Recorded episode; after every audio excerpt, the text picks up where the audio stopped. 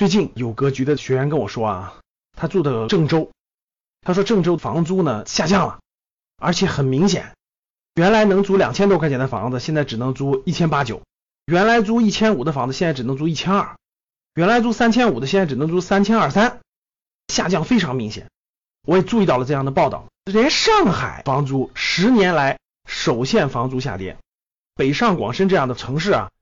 从二零零八年以后，租金一直是上涨的，但是到上个月四月份左右，经过几大中介租赁公司的统计的数字，以上海为例啊，上海的整个房租环比下滑了百分之二左右。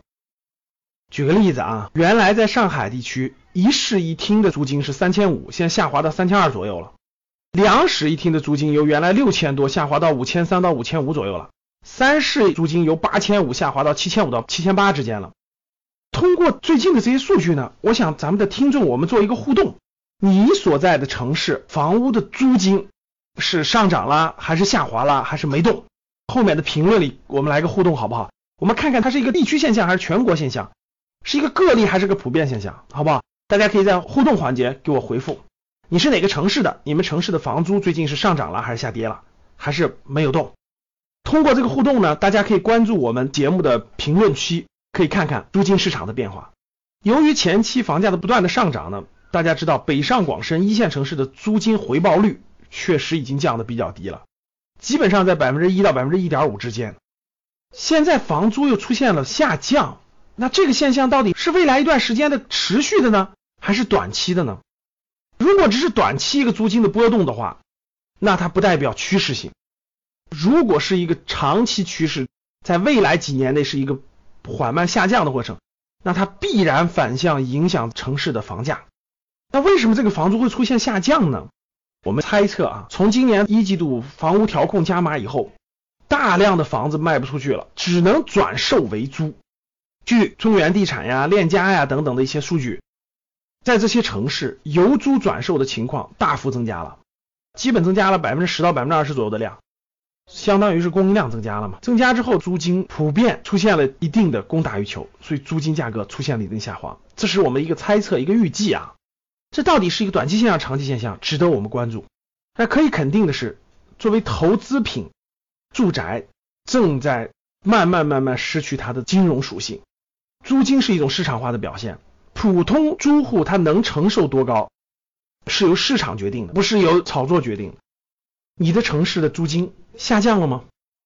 我们通过互动交流，对整体房屋租赁市场做一个互动和了解。前一阵儿我去银行办点业务，银行的柜台的工作人员就跟我说，现在存款利率可以上浮了。哎，我就问他，我说现在能上浮多少呢？现在基本上你存的金额如果大一些的话，时间长一点的话，最高的甚至可以上浮到百分之四十。就引起我的注意了，是吧？然后我身边也有一些在银行工作的，一聊，现在银行拉存款成为了各家银行的首要业务。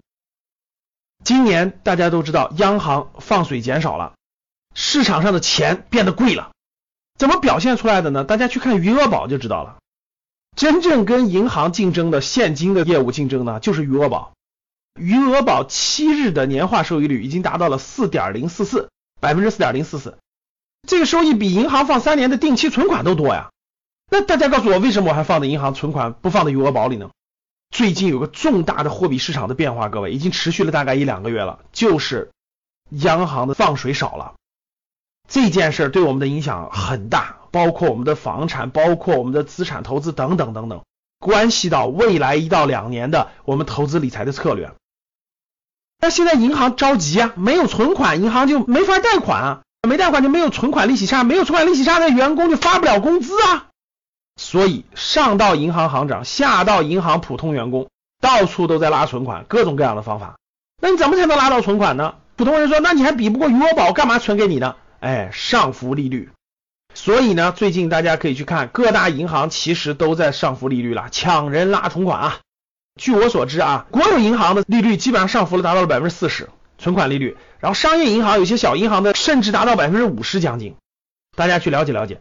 如果你是整存整取的，或者是大额存单的，还要更高。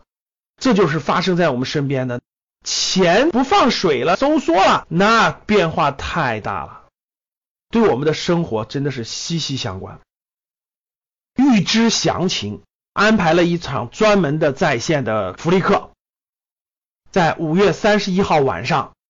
如果大家想听我在线直播，跟大家分析最近的央行的货币政策，分析三四线城市房产的情况，分析“一带一路”给我们带来的影响，分析我们未来一到两年投资理财的策略，欢迎大家关注微信公众号“格局商学”，拼音是。格局的拼音三六五 G E J U 三六五，大家关注格局商学的微信公众号，联系后台人员，后台人员会通知大家如何参加五月三十一号晚上我的公开课。